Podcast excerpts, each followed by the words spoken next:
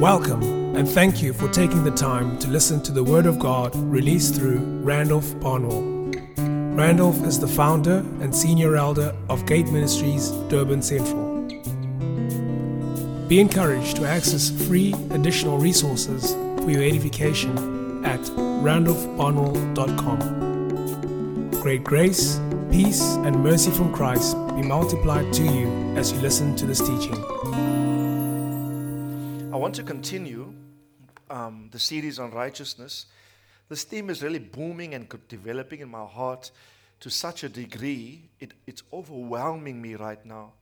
It's like I can't type fast enough as I see things in God's Word and I see things unfolding. Um, it's a real challenge, but if anything I know is a now word, present word, it is this issue on righteousness. Great to see Dylan. Great to see you. Amen. I want to just kick off. Uh, we did a whole lot of things up to this point, but I really want to focus again on the word of the Lord as our instruction for righteousness.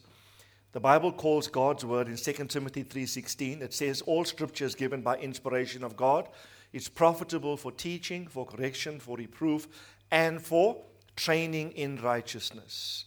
What trains you in righteousness? Come on, talk to me. What trains you in righteousness? It's God's word. So the word of God is my trainer in terms of how to live righteously. That's 2 Timothy 3:16. Hebrews 5:13 also calls God's word the word of righteousness, okay? Everyone say the word of righteousness. Right? It's called the word of righteousness. And in 1 Peter chapter 2, I think it is, let me just get my yeah, sorry, 2 Peter chapter 2 verse 5, if you look at that, it says that Noah, the last part of that verse, um, that Noah was a preacher of righteousness. Everyone say a preacher. So he was a preacher of righteousness. Genesis 6, verse 9 says the following that Noah was a righteous man. Everyone say he was a righteous man. So this says he was a righteous man, and when Peter comments about, about him in his book, Peter says that he was a preacher of righteousness. So he was righteous in his person before he became a preacher of righteousness. His message was righteousness, wasn't it not? If you say the man was a preacher of righteousness, his message was righteousness, but the man was righteous before he had a message on righteousness. You cannot preach anything that you have not mastered in your person. The person is righteous, therefore, the person is authorized to preach righteousness. Don't practice what you preach, only preach what you practice. Your capacity to speak and to counsel anybody on anything is dependent to, upon the degree to which you have personally mastered that thing in your life. You are authorized to speak because you live the thing. You are empowered to speak because that thing has become you. Notice, he was righteous, therefore, he could preach on things that he was.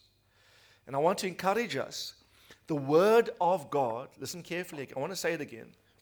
Hebrews 5:13 calls God's word a word of righteousness. 2 Timothy 3:16 says all the word of God instructs us in righteousness, how to live righteously.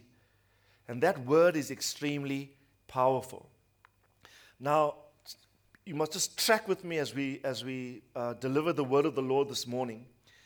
I've been sharing with you recently how that the grace of God reigns in righteousness. That's our theme for the series. Where does grace reign? It reigns in righteousness.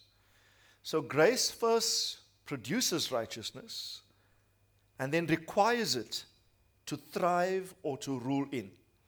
So grace or righteousness is the result of grace. But being the result of grace, it also then requires it to reign in.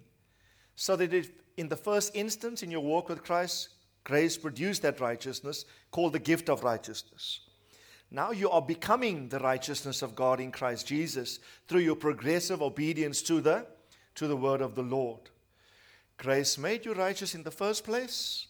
And then grace now says to you, now that you are made righteous by the gift, take God's word and live by its principles, because that now is your instructor in righteousness in how to practically live it out.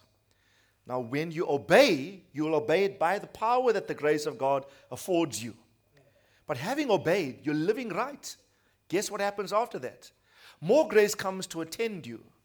More grace is showered upon you because grace not only produces righteousness, but as righteous practice is observed, you become a righteous practitioner. More grace is recruited or attracted to you because you are doing the right thing. So it says, if you look at Genesis 6 and verse 8, that uh, Noah these are, the, verse 8 says, Noah found favor. Look at the King James. Noah found grace in the sight of the Lord. So Noah finds grace. And the next verse in the NASB says that this is the record of the generations of Noah. He was a righteous man. So, what does grace look for? Grace looks for righteousness to land. Grace wants to land somewhere. What is looking for? Righteousness. In the first place, it generated that state, and then it requires that state practiced so that it come and camp or live or be couched. Looks for an environment in which to thrive. For those of you that haven't been, haven't been following the series, uh, Romans 5:17 and Romans 5:21 are key. Romans 5:17 says, that you need two things to reign in life abundance of grace and the gift of righteousness will reign in life. But Romans 5:21 says that, that uh, grace reigns in righteousness. So if you need grace, watch, and you need righteousness to reign in life, grace is the thing. Everyone say grace is the thing. Grace is, what you need, but grace Romans 5:21, look at it, look. Romans 5:21 is saying that grace would reign through righteousness. If you look at verse 17, go to verse 17. If you look at verse 17, it says you need two things to reign where in in life. What do you need to be successful in life? Two things. An abundance of grace and the gift of righteousness. That's one verse.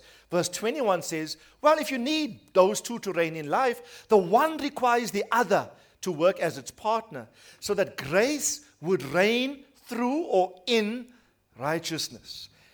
You must always have these verses in mind when we do this series. What is grace looking for? Righteousness. I call righteousness grace's partner. It, it wants a partner, it wants to work with something. When you get those two dynamics in one person, I'm telling you, favor, like it was given to Noah, favor will come to, to you.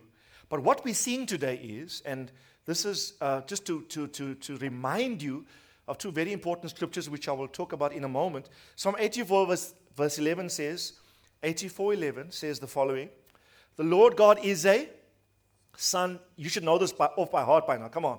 The Lord God is a sun and shield. He gives two things. He gives grace and glory. To who? No good thing will he withhold from the man that walks uprightly. Uprightly is righteously. So here you got a man with an upright walk, and what does God offload to that man? Grace and and glory. The other one you must always remember is Psalm Proverbs 22 11. Remember? Proverbs 22 11. I'm just reminding you before we go on. Who he who loves purity of heart and whose speech is gracious, the king is his friend. Purity of heart is righteousness. So if you love purity, which is righteousness, what then will guarantee to be on your lips? Grace. You'll be the recipient of grace, and grace is most effectively communicated by speech. You speak grace, not so? Who wants grace on your lips? Anybody? Yeah? Go to Ephesians 4:29 or thereabouts. I want to encourage you grace is communicated by speech, by, by speaking. That's why the word of the Lord carries grace when you are seated here. Let no unwholesome word proceed out of your mouth, but only such a word as is good for edification according to the need of the moment. Why? So that. Everyone say, so that. Why must you speak a right word, an edifying word, according to the need of the moment? What is the recipient going to hear from or receive? It says, so that it will give grace to those who hear. Now, come on, let me see your hands. Who's, who wants your speech full of grace? Yeah? Now, go back to Proverbs 22 11. It says the following. I'm just recapping a few important things. You want your speech then gracious, right? You want grace. You want every time you speak, grace must just ooze out of your mouth, and your hearers are edified and built up. You're not speaking nonsense, you're speaking grace. Tell your neighbor no more nonsense, only grace. This is according to the need of the moment. Every moment, every conversation has a need of the moment. And you have the answers to someone's need of the moment. So when you open your mouth, what is released? The grace of God. But what is prerequisite to that? Everyone say purity of heart. So if you have a pure heart, you will see God. If you have a pure heart, grace comes and lands on righteousness. So, Jude 4, Jude chapter 1, verse 4, we said, some people take advantage of the fact that God is gracious. And then we, we examine this verse in detail. I'm not going to go through everything here. They say that this phrase, they turn. Everyone say turn. To turn here means to pervert. You change the objective for why the thing exists. So you turn the grace of God into lie, sensuousness, and deny our Lord uh, Jesus Christ. So grace is not license to sin. I said to you, not so? So grace is not lie, sensuous living.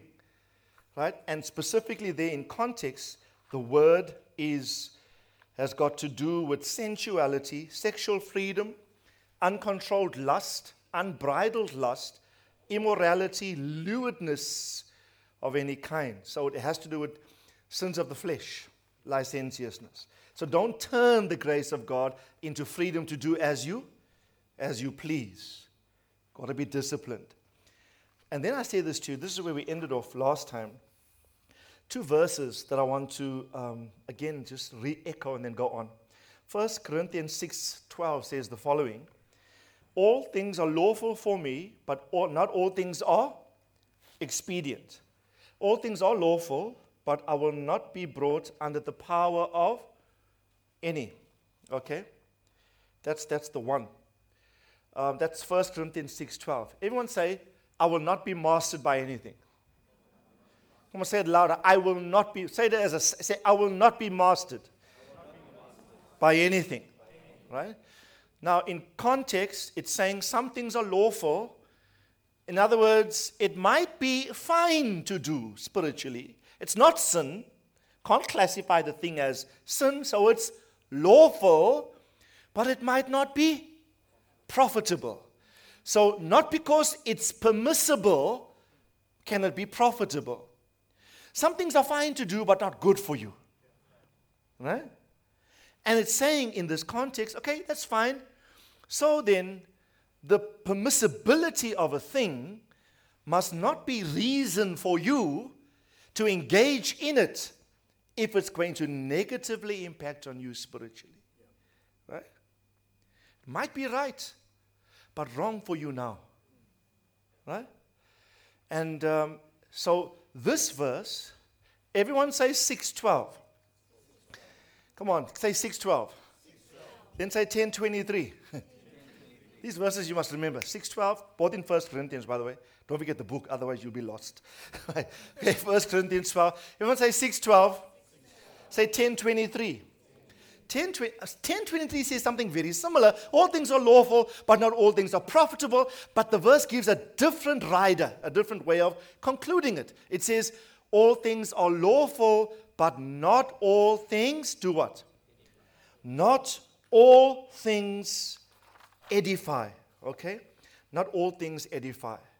So, listen carefully. I just wrote this in my note late last night. I said, from meditating upon 1 Corinthians 6:12 and 1 Corinthians 10:23, comparing these two verses. Both start off similar but end off differently. Right? They both said all things are lawful, but not all things are profitable. Right? The one ends, I will not be mastered by anything. And the other one ends, this one, all things are lawful, but not everything is edifying. So you must listen carefully. Two things. I wrote in my notes here. The ending of these verses highlight motivations why we must master any tendency which might not be sin, but which will definitely hinder our walk in Christ. What is the motivation? What does Paul, he's writing this. I'm saying to Paul, did you forget what you said a few verses back? He says, no, no, no, I'm giving another motivation. In the first place, he says, do not allow anything to master you. And the second time, he says, ask yourself, will it edify me? So, two things. Everyone say two things. These two things are the following. I want to encourage you. Listen, number one, based on 1 Corinthians six, 6:12, it's this. Where he says, I will not be brought under the power of, of anything. It's this. Assert your self-control. Everyone say self-control. Self control, do you know, is a fruit of the Spirit. So, if it's a fruit of the Spirit, it's not entirely left to you if you know how to tap into the power of the Spirit to help you control your passions. Eh? Everyone say self control. Say self governance. You're not going to rule the earth unless you rule this earth first. This earth, you want to take worlds, you're not taking anything until you take this part of the earth. Amen? So it says the motivation is assert your self control and your dominance over every decision, habit, or behavior. Right? Everyone say, I'm, I'm a master. Listen, we are not called to slavery to sin, we are called to mastery over sin. I'm say it again. You are not called to slavery to sin. You are called to mastery over sin. Push back your shoulders if you have to. Say, I'm the man or the woman. I'm not saying that. You say, let this thing wants to tempt me to sin? You say, no. Everyone said loud. Say no. no. You say no. no. What are you saying? I'm in absolute control here. I'm not allowing my whims and my emotions to lure me and to lead me away. I'm not going to be fall prey to instinct, to passion, to allurement. I'm not a victim of that. No, no, no. I'm the master. I say no. Everyone say self control. So 612, it says, I will not allow anything to master me. I'm going to talk about that in a moment. Let me just get to the second motivation in, in the second motivation in 1023, he says, All things might be lawful, but not everything is building up. Not what does edify mean? To to to build up. You must always ask um, yourself. I wrote in my notes here, if something, some activity, behavior or preoccupation or thinking process does not edify and build you up, it may very well serve to erode you and to erode your spiritual strength despite how innocent it might appear to be. Don't be fooled by the innocence of the thing. It's not, I'm not talking about sin. It's not sin, not bad. Innocent, but question is always ask yourself is this edifying or is this eroding? Is this going to push me forward spiritually or take me back spiritually? I'm not sinning, no problem, you're not sinning, but you're not getting any closer to God by engaging in either, right? That's a very important consideration, okay? So I want to encourage you. You know, it's, it's a very good thing to then ask yourself. A lot of people ask, well, the scriptures don't say anything about this. The scriptures are quiet about this. I'm left to myself to decide what is right to do. I will ask you, apply these two principles. Number one, is the thing controlling you? Or can you put off the TV when you want to? Or are you submitted to that idol so long as it's there? Test your self control by saying no. Don't be mastered by it, right? And secondly, ask yourself, is this going to build me up? If something is good, but is my master, even though it's not sin, it's proof that I'm enslaved in some respects. It's my master. And Paul is saying here, hey guys, it's lawful, but don't let it be your master. Prove your mastery over it by you saying no to it. Okay? I've said no to two teaspoons of sugar recently. You say sugar, taking sugar is no sin. Yeah, taking two teaspoons of sugar in eight cups of coffee every single day is not a sin. 16 teaspoons of sugar per day for as long as you're living, but not good for you. Then I can argue, oh, Orman, no, no, no. I liked, I'm a sweet tooth person. I want my sweet coffee. It's my thing. Don't tell me dust. Right? Argued people, right? But, question, will that impact me spiritually? Yes. You say, how? Well, I'm going to live a short life. Because that's going to cause cancer. It's going to erode my, my clothes, cause high, what do you call this? Uh, give me uh, sugar, diabetes. It'll cut my life. But you say, but Randolph, you are strong. You got a strong spirit. Yeah, but strong spirit needs strong body too.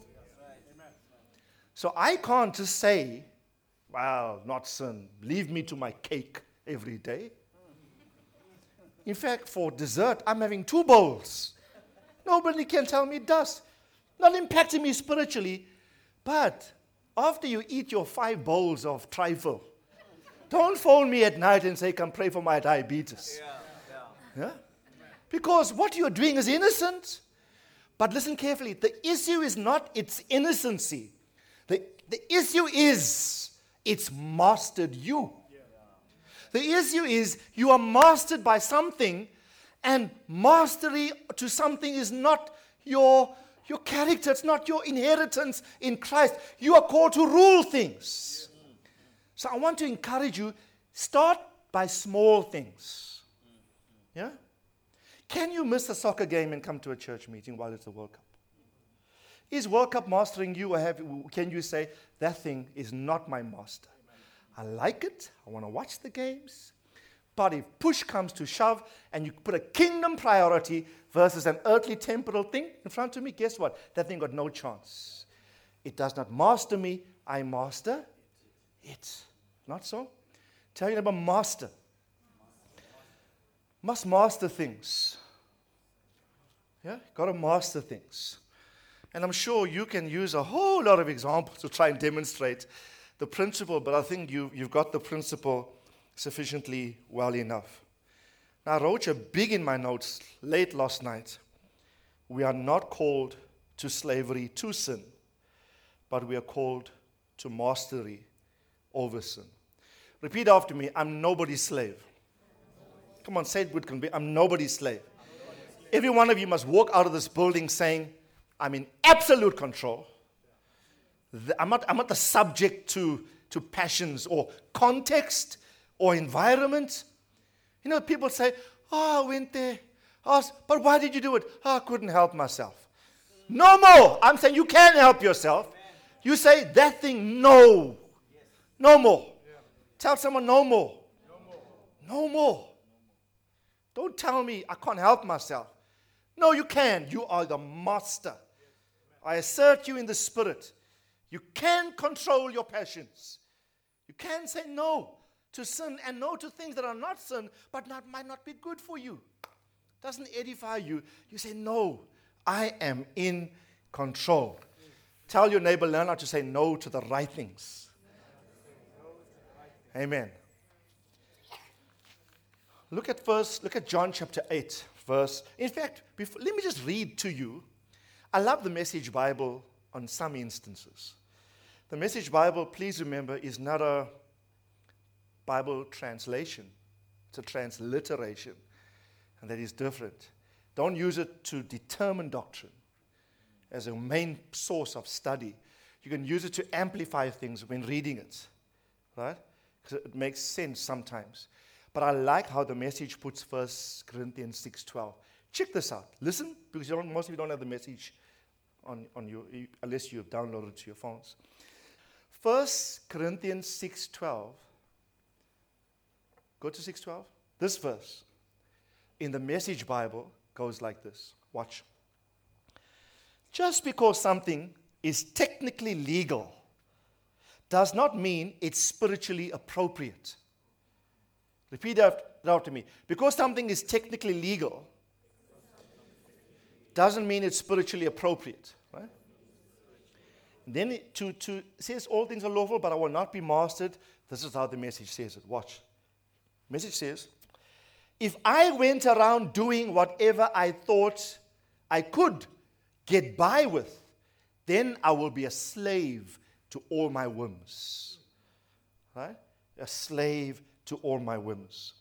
Now, the Word of God, listen carefully, and I really want to stress this this morning God's Word is going to be the thing that's going to teach you self control. The Word of God is power. It's not just principles, it's not just doctrine. When it's in you, you have something by which to fight off temptation, to say no to, to the enemy, or no even to good things that might be bad for you. If you don't install the word, you have nothing to fight with. The word is going to fight through you. That's why I'm so serious now. Everyone must have access to a Bible. Every one of you in this house must read this word daily. If you're not installing it in your heart, you have nothing to fight with. The devil will throw this and that against you, but unless you have the sword of the Spirit, that's what the scriptures call this word, calls it the sword of the Spirit, you're going to be powerless to fight the enemy. Now look at the following scriptures. John 8, verse 31 and 32 is a well known portion.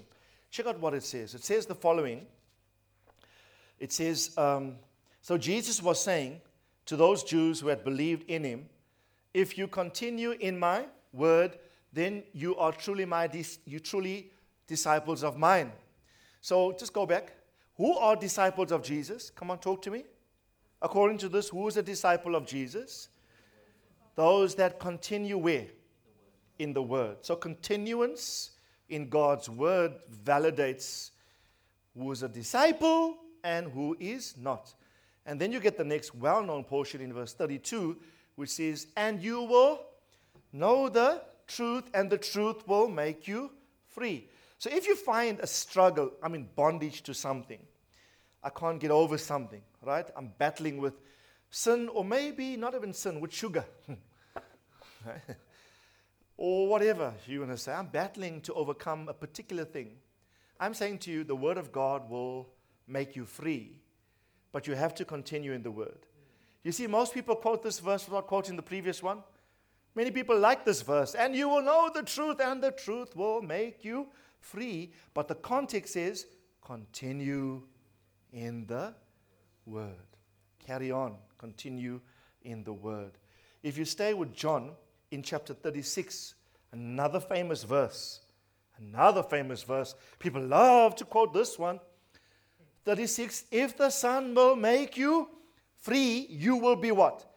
You'll be free indeed, but I forget to read the next verse.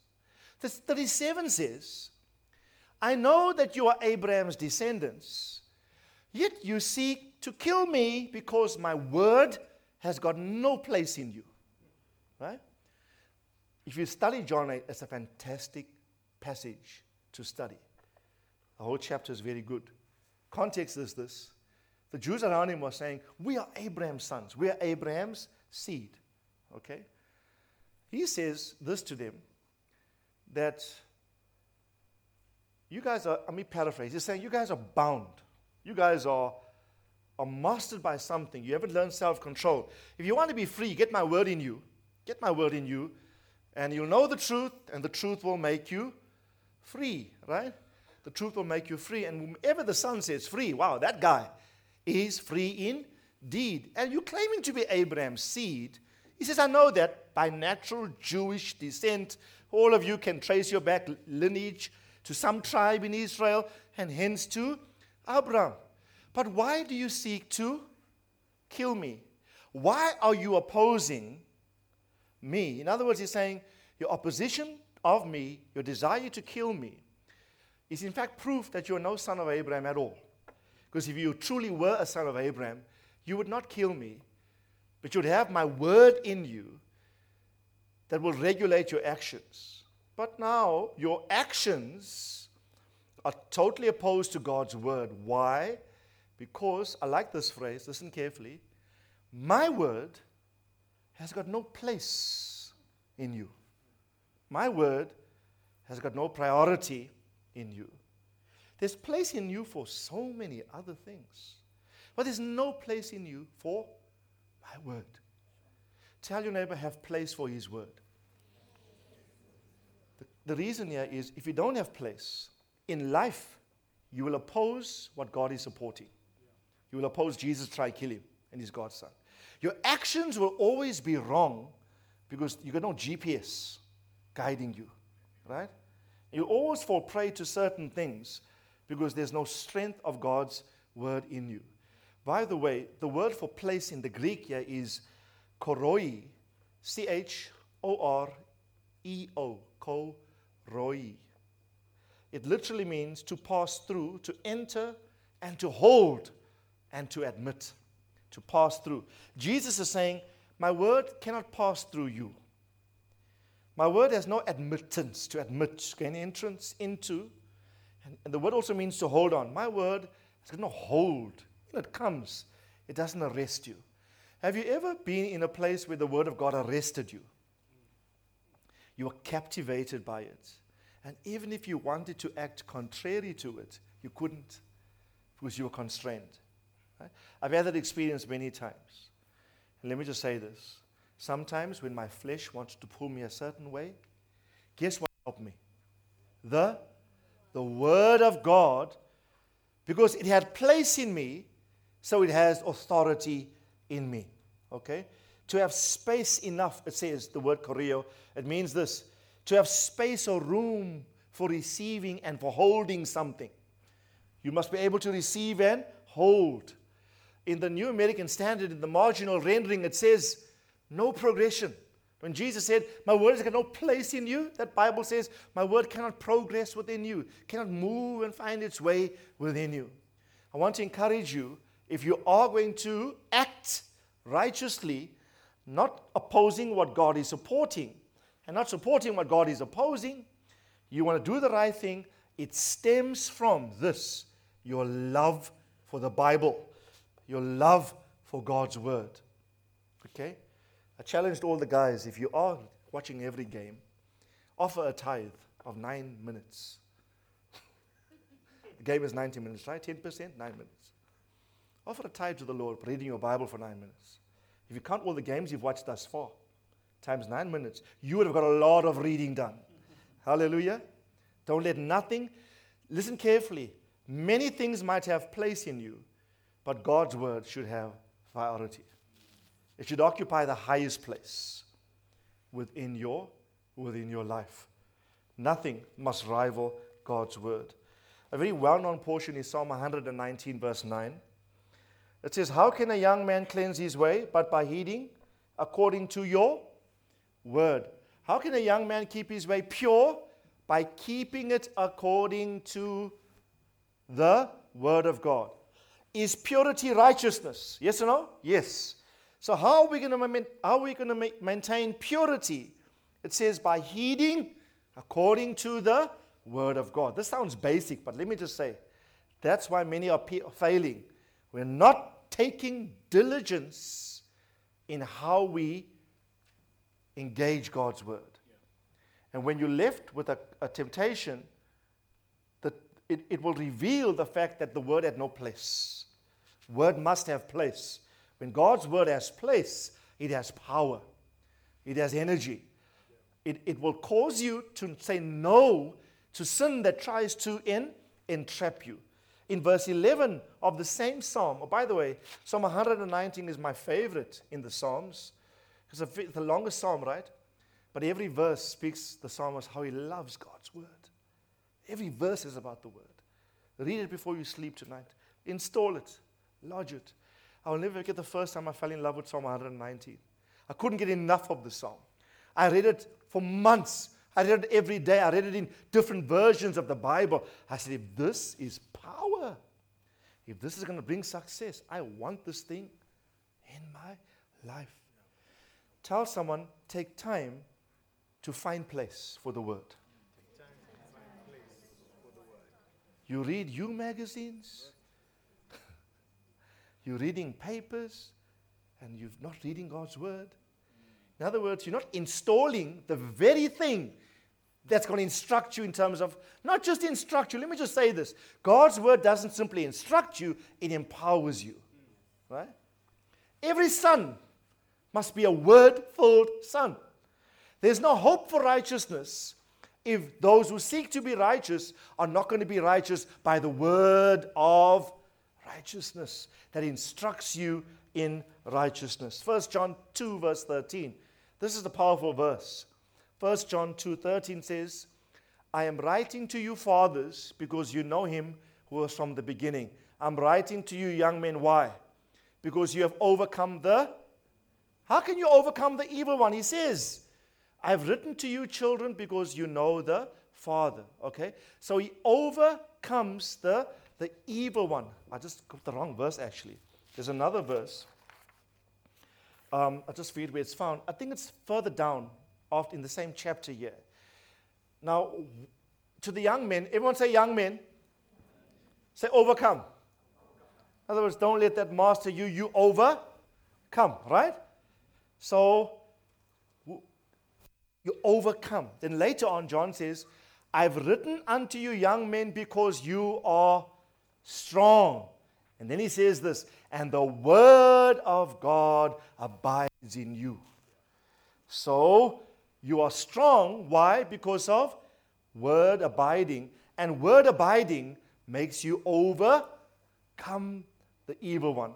I want to encourage us all listen to my sermons. There's CDs, there's websites. You have no excuse for no word. Word is, word is freely available. Besides listening, read for yourself every day. Your first, I think, practice this for, yeah, here's a good test. I want to test you today. Here's a very good test for the whole church this week. Can I challenge you this whole week? The first thing when you wake up, don't reach for your phone. Let's see who's in control. Let's see who's master and who's slave. Right? The first inclination, reach for your Bible and say, My first thought will be God's word my first lodge, my first installment into my mind for today is going to be a principle from God's word. And let's see who's ruling who. You know, sometimes, you know, when my phone was stolen recently, I was like phoneless for about three days. Initially, yeesh, it's like the Great Tribulation started. I'll be honest. Then I quickly said, no, although I need it for various things.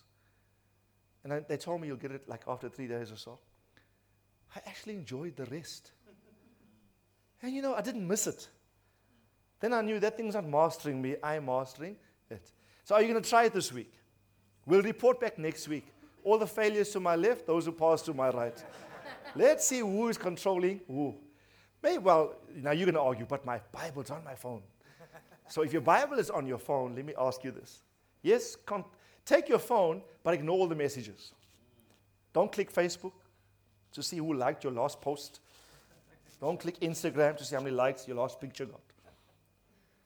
You see, it's innocent, but don't be mastered by it because it will negatively impact. Do you know if you don't manage social media time, it's time consuming. It's time consuming for time that could have been spent in prayer or in the reading and the study of God's Word. Social media has place in you, but God's word doesn't. Yeah? Why is it gone so quiet today? Okay? Now, Galatians chapter 5 says this. I love this verse. Verse 1 says, listen carefully. It was for freedom that Christ has set us free. Therefore, let us keep standing and do not be subject again to the yoke of slavery. Say freedom. So it is for freedom. Whoever the Son says free is free indeed. It's to freedom to which we are called and not mastery, not called. We're called as free men, not as slaves of anything. To freedom I am called. Christ has set me free. This verse says, I must therefore stand firm in it. But stand firm in the freedom and do not draw back and be subject as a slave to the burden or the yoke of slavery again. He who is free must beware that he doesn't drift back into slavery. He who is free must be careful that subtly things are not controlling him. Okay? I remember one time I was so obsessed with bodybuilding and with physical fitness. And I would train seven days a week, including Sundays. And um, the Lord, I, I was preparing, I think it was post, I was in first year university, and it was preparing for a major competition, I think in the middle of that year or something. But simultaneously, I was feeling that God wanted me to fast for two weeks. And then I said, hey, but this is going to interrupt my routine because I need to eat certain things to build up. And the Lord said to me, I'll never forget this. Who's your master? Who's your master? Are you going to, it's not bodybuilding, not sin, sport is not sin. But if it controls you, when I'm leading you into prioritize a certain thing, then that becomes an idol. Yeah. Okay? So I had to make a decision. Right? That no no no, I will I will fast because that's far more important than looking good physically. I'd rather look good spiritually in the realm of the spirit than look good physically in the realm of the in the realm of the flesh. Okay? So, and then in verse 13 of the same chapter, it says this If you were called to freedom, brethren, do not turn your freedom into an opportunity for the flesh, but through love, serving one another. Through love, serving one another. Now, in closing, I want to read Romans. We've got about 10 or 15 minutes. I want to read Romans chapter 6, and see, you'll see how all these concepts come together in Romans 6. Romans chapter 6 is a very powerful chapter. The book of Romans generally is a very difficult book. It's Paul's gospel, they say. I've just bought a commentary. I ordered a commentary from the States by Kevin Conner on the whole book of Romans. It's that thick. And I said to myself, either in the July holiday or the December holiday, I'm locking myself away. I'm going to read Romans backwards and forwards in various versions, all 15 or 17 chapters of the whole book. And I'm going to slowly work through it verse by verse because I want to know what was in Paul's mind when he wrote this for the church. What am I doing? I'm planning to let the Word of God have place. It's not incidental, it's a planned thing with me. You only get out what you put in. Somebody asked me early in my walk in Christ, what are you, what do you think you are by spiritual gifting? I said, I know I'm called to be a Bible teacher. I'm not an apostle, I'm not a prophet. Um, maybe a bit of a pastor in me, but I'm not an evangelist. They said, What's your, you got a little bit of everything, but what's your main thing? I said, It's teaching. I'm called as a teacher. Christ in me is Christ the teacher that I know. So they, they said, I was young. So they said, Well, what are you doing about it? Are you studying God's word? Because you have to teach something.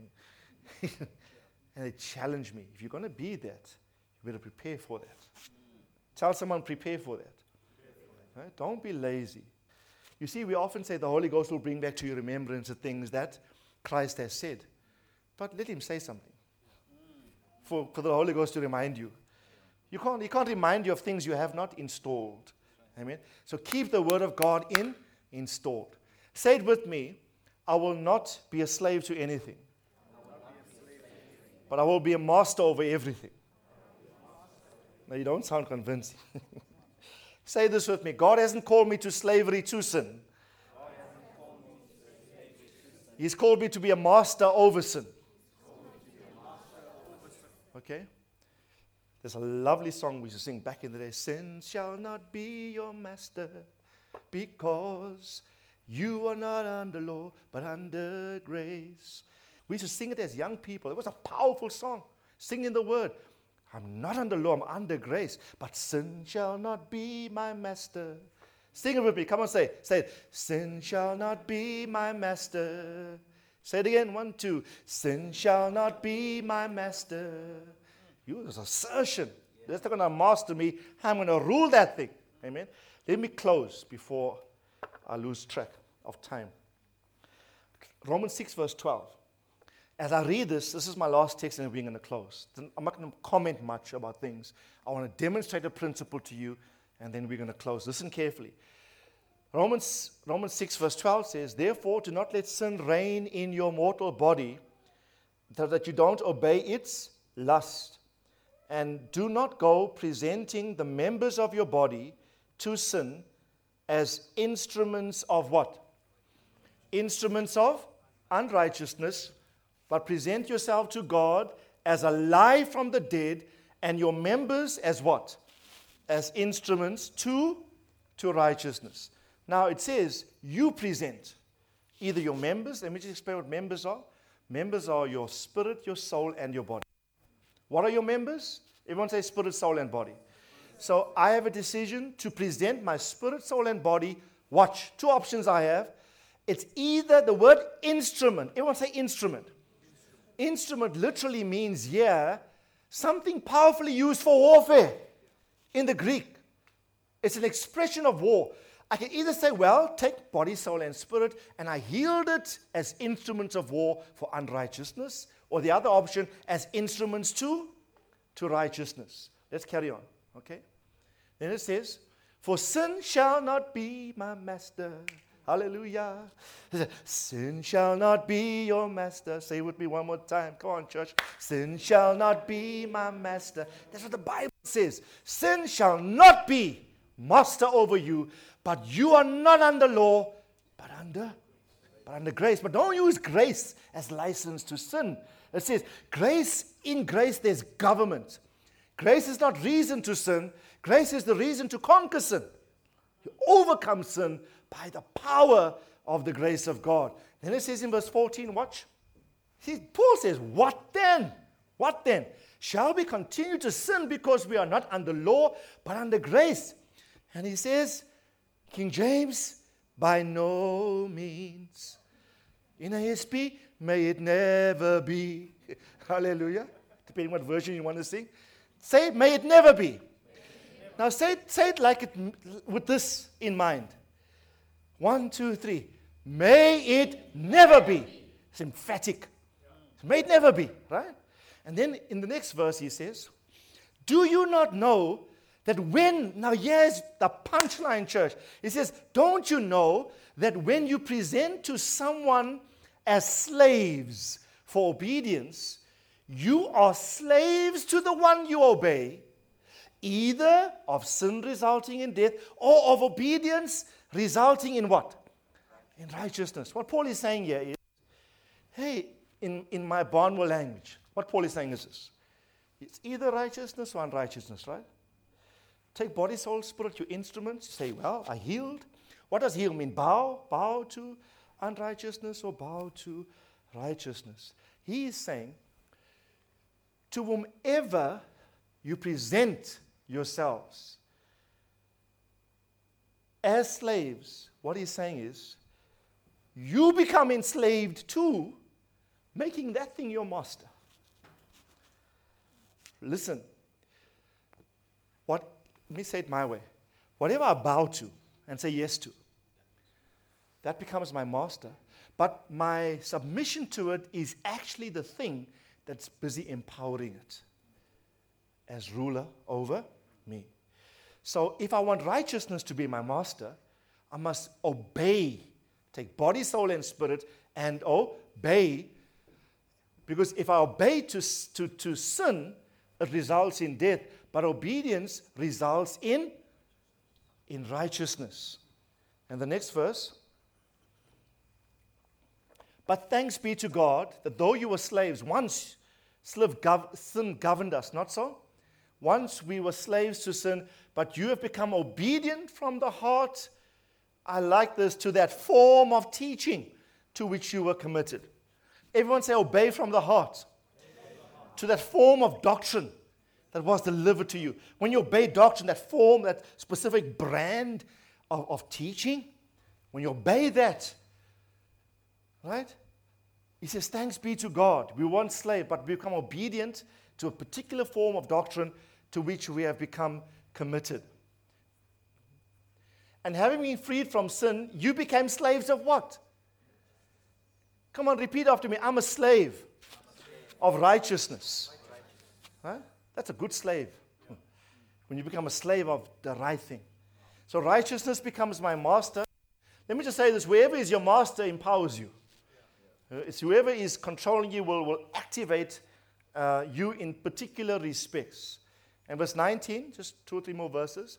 I'm speaking in human terms because of the weakness of your flesh.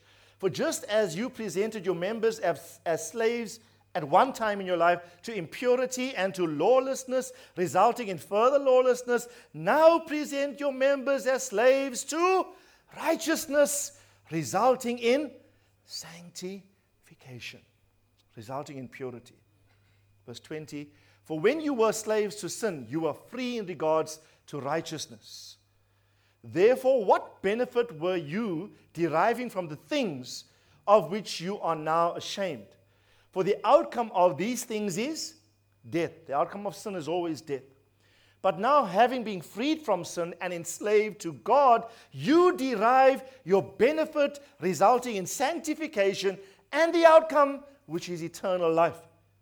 The last verse For the wages of sin is death, but the gift of God is eternal life through our Lord and Savior, Jesus Christ. Let's see how this is applied in the life of Cain. Genesis chapter 4, verse 6 and 7. When Cain killed Abel, remember? Yeah. God asked him, Where's your brother? What did he say? Am I my brother's? I'm not my brother's keeper, right? I'm, I'm not my, my brother's keeper. I want to encourage you, you must become your brother's keeper. Amen? Um, why, was, why did he kill his brother? Because of the offerings.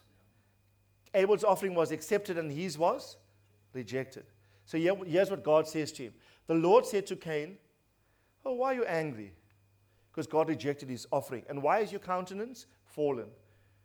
If you do well, will your countenance not be lifted up? And if you do not, if you do not do well, sin is crouching at your door, and its desire is for you. But what did God tell him? But you must master it. I explain this to you like where it says sin crouching at your door, door is the image of a predator waiting to pounce on an unsuspecting prey. And I want to encourage us to master sin. Don't let the thing master you. Unfortunately for Cain, he let that uh, jealousy for his brother's gift being accepted master him. And he followed through with a murderous action, killed his brother. And he was forever rejected by God. And God said, The ground will not respond to you anymore because he was governed by an unchecked, unbridled tendency within him, which God reminded him, Bro, you better master this because its desire is for you. Here's a, a serious sounding warning to the house. The more you healed, the more you empower what you heal to, to control you. Don't yield to unrighteousness because that will dominate and literally dictate. It will be the case to such a degree where if you don't, if you leave it unchecked, you'll get to a place where you don't have a decision anymore.